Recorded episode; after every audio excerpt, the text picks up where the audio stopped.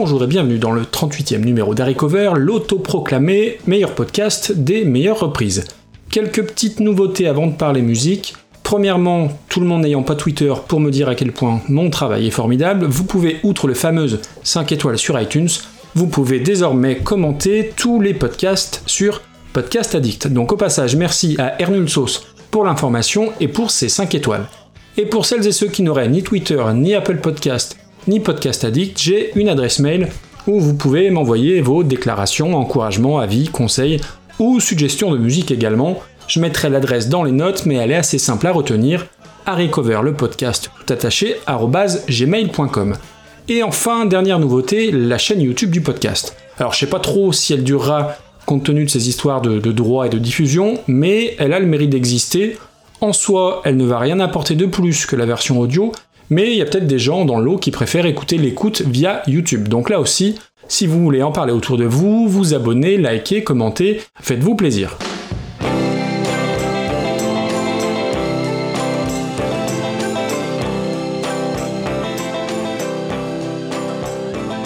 Allez, pour aborder la version originale du jour, direction 1967 à la rencontre de celui dont le vrai nom est en réalité Robert Zimmerman, vous aurez toutes et tous reconnu Bob Dylan.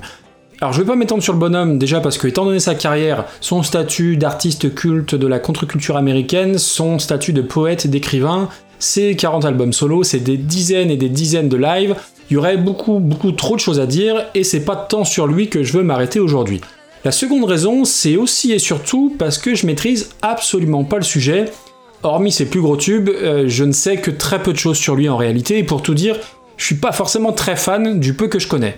Alors déjà, le folk au sens très classique du terme a tendance à m'ennuyer un petit peu, et surtout, je pense que Bob Dylan, c'est un peu comme Bruce Springsteen ou Leonard Cohen, à savoir ce sont d'authentiques songwriters dans, le sens le plus noble du terme, et même si je parle anglais, alors oui, avec un très mauvais accent, hein, je sais, euh, je m'intéresse que très peu au texte d'une manière générale.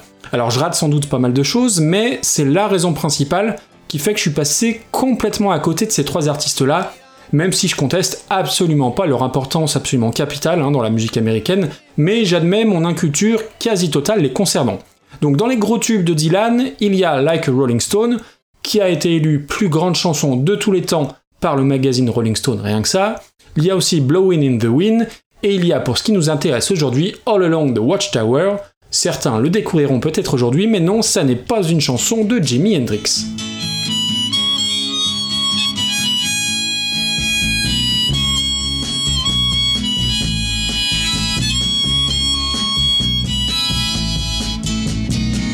There must be some way out of here. said the joker to the thief. There's too much confusion. I can't get no relief. Businessmen, they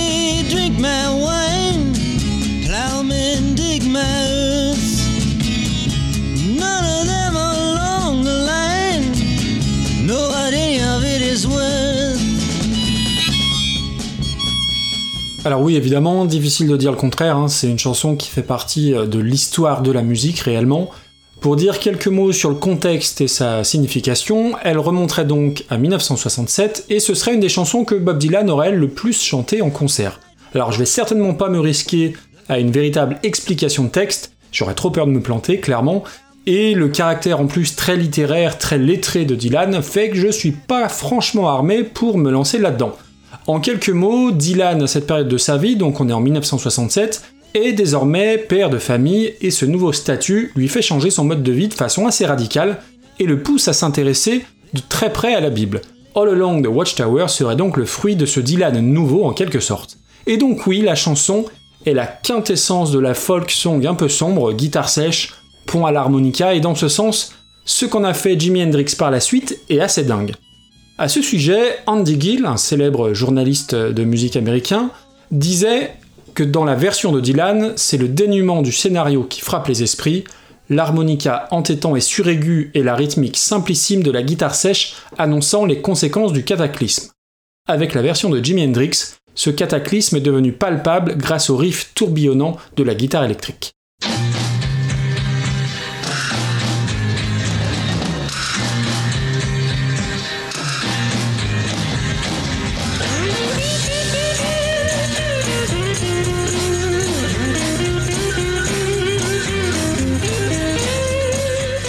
Et non, je pouvais pas passer à côté, hein. j'étais absolument obligé de passer la version de Jimi Hendrix. Alors déjà, parce que je l'adore, je la préfère même très largement à celle de Bob Dylan, et puis ça fait partie de ces reprises où on ne sait pas toujours justement que ce sont des reprises, et qui sont presque plus connues que l'original. Alors je parlais de Leonard Cohen tout à l'heure, j'ai moi longtemps cru qu'Alléluia était une chanson signée Jeff Buckley, avant de, me rendre compte de mon erreur.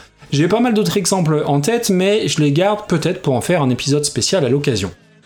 Et je dis souvent donc que pour comprendre l'impact d'une chanson, il suffit parfois de se pencher sur le nombre de reprises et de réinterprétations.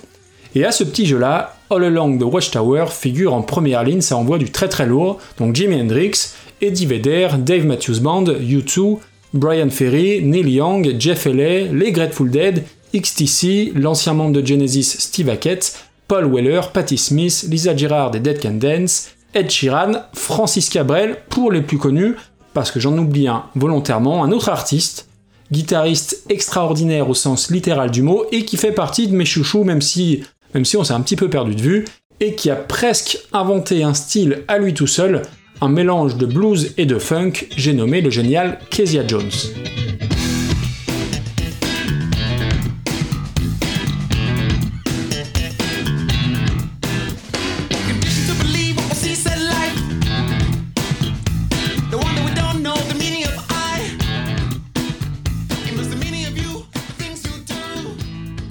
Kezia Jones est donc l'inventeur du blue funk, savant mélange de blues et de funk. Alors en vrai, sa musique est bien plus riche que ça, mais le terme est original et va s'inscrire parfaitement dans le nom de son premier album, Blue Funk is a Fact, qui est donc un manifeste, une démonstration, une affirmation de sa musique et qui sort en 1992.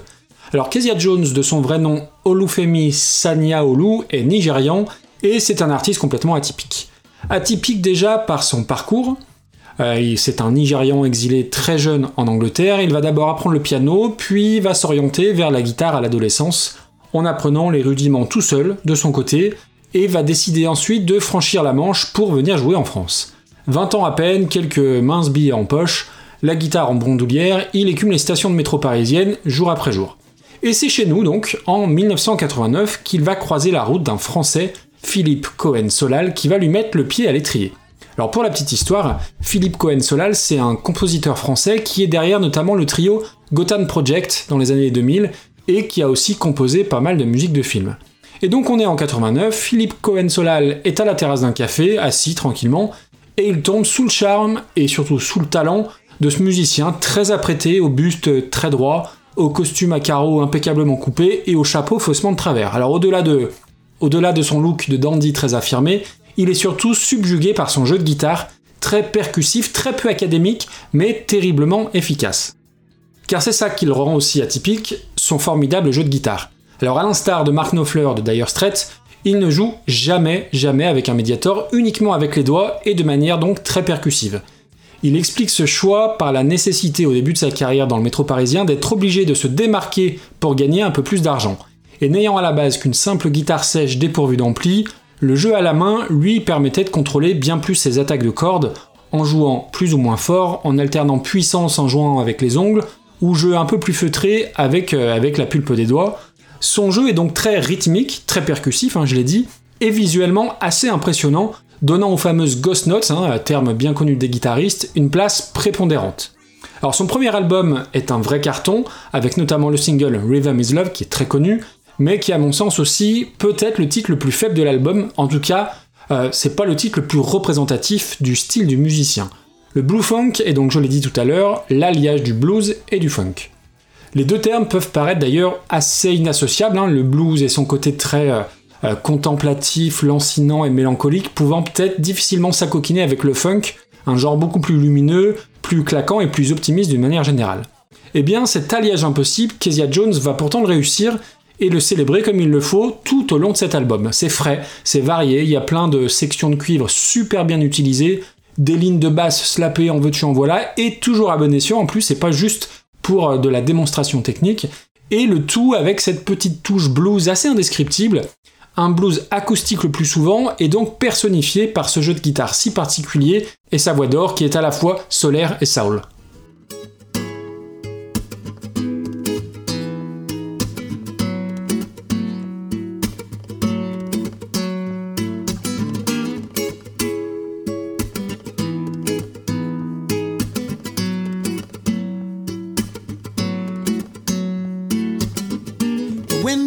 It'll blow your conscience away.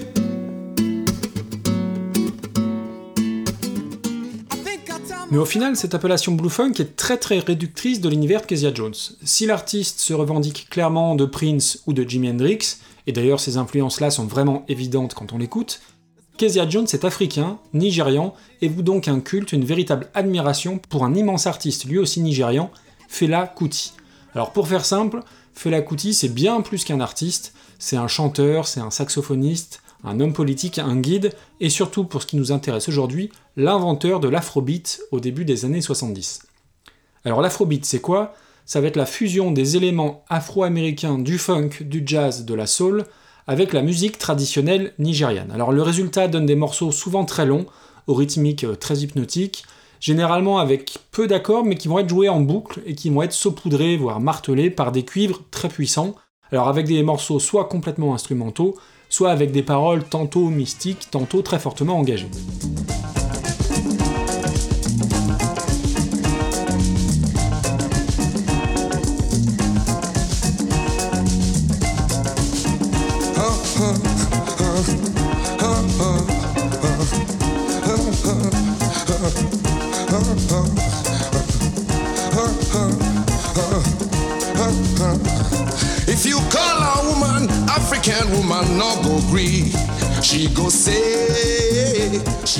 Alors j'ai mis qu'un court extrait, hein, en l'occurrence un extrait de Lady, hein, donc de Fela Kuti. C'est pas forcément représentatif, mais le morceau fait 13 minutes, donc c'est un peu compliqué de le laisser en entier, mais je vous mettrai le, le lien dans les notes de l'épisode. Et donc pour qui s'intéresse un peu à la world music en général et à la musique africaine en particulier, Fela Kuti, c'est vraiment une sommité hein, qui dépasse très largement les frontières de, la simple musique et de l'Afrique, et il en est vraiment un véritable symbole. Alors c'est un symbole d'engagement, de force, de créativité.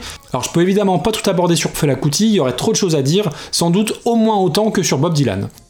Alors le nom de Fela Kuti revient très très souvent dans la bouche de Kezia Jones, tout au long de, de ses interviews, expliquant un petit peu sa double culture musicale, anglo-saxonne et à la fois africaine.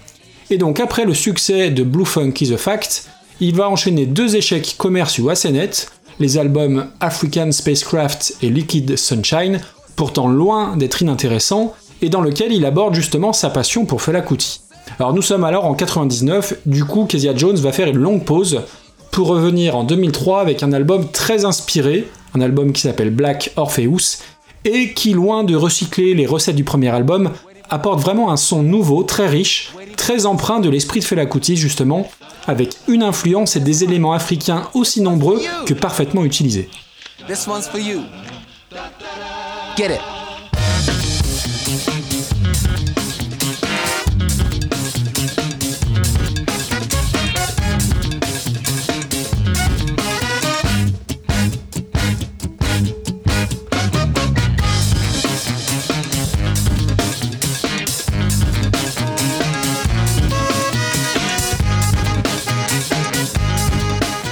C'est à peu près à cette époque que je l'ai vraiment découvert, hein, Kezia Jones, et c'est vraiment un disque sensationnel et qui va proposer bien plus qu'une simple fusion de blues et de funk, la fameuse blue funk.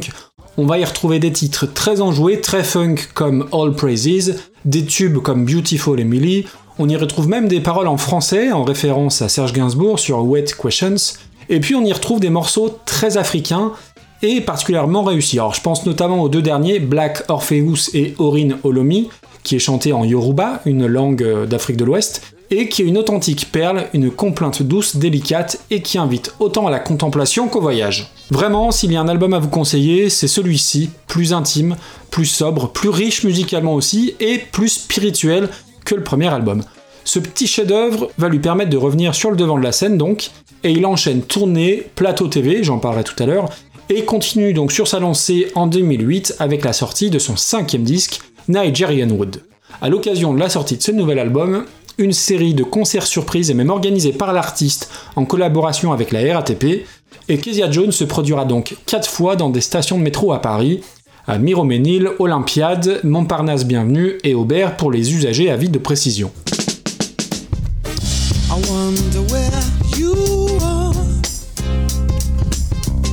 You wonder where I am.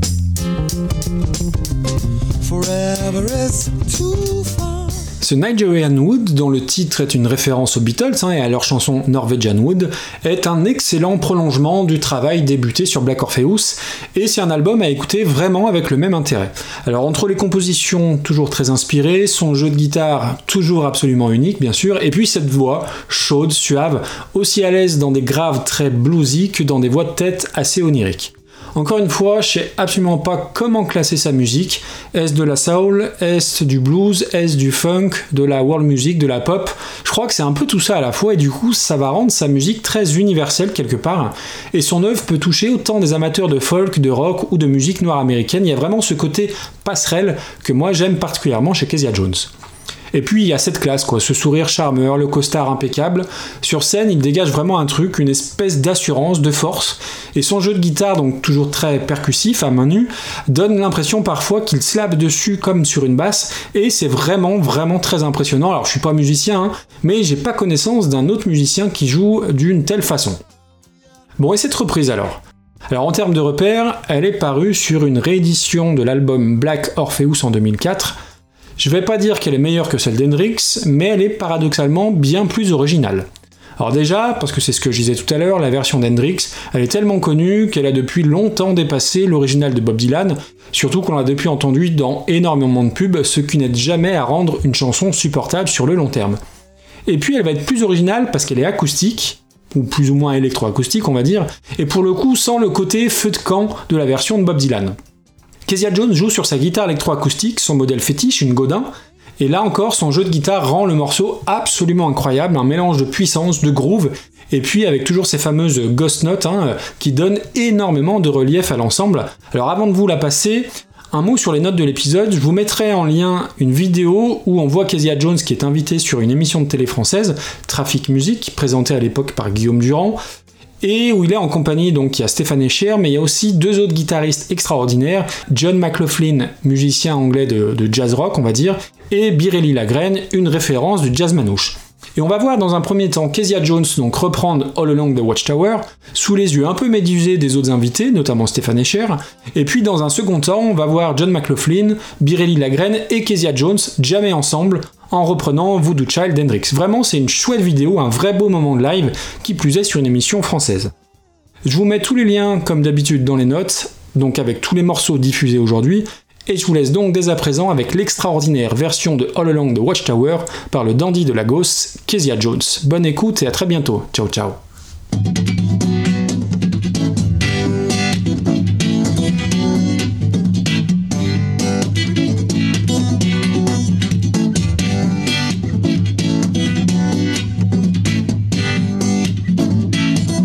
There must be some way out of here. Said the joker to the thief, yeah. There's too much confusion. I can't get no relief. Businessman, they drink my wine.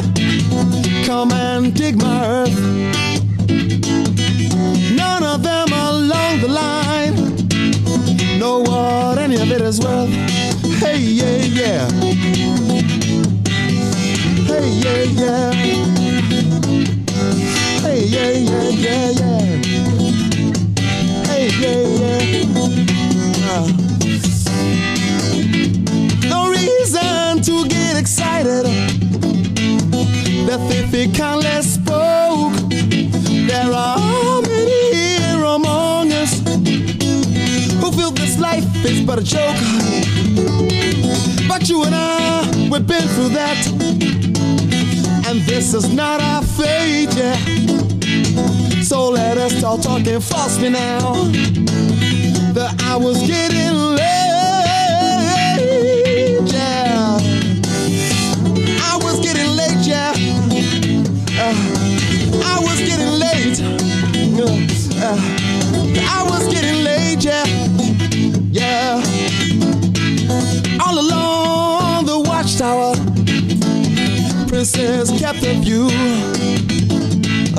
while all the women came and went.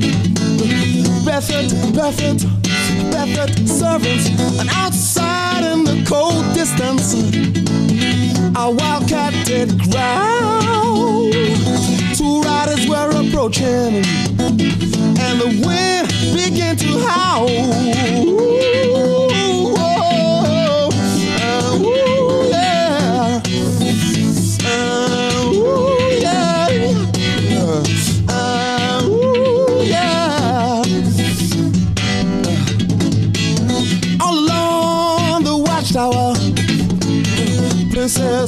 of you. While all the women came and went. Barefoot, barefoot, barefoot, barefoot servants. Barefoot servants, yeah. Barefoot servants. Barefoot servants. Singing all along.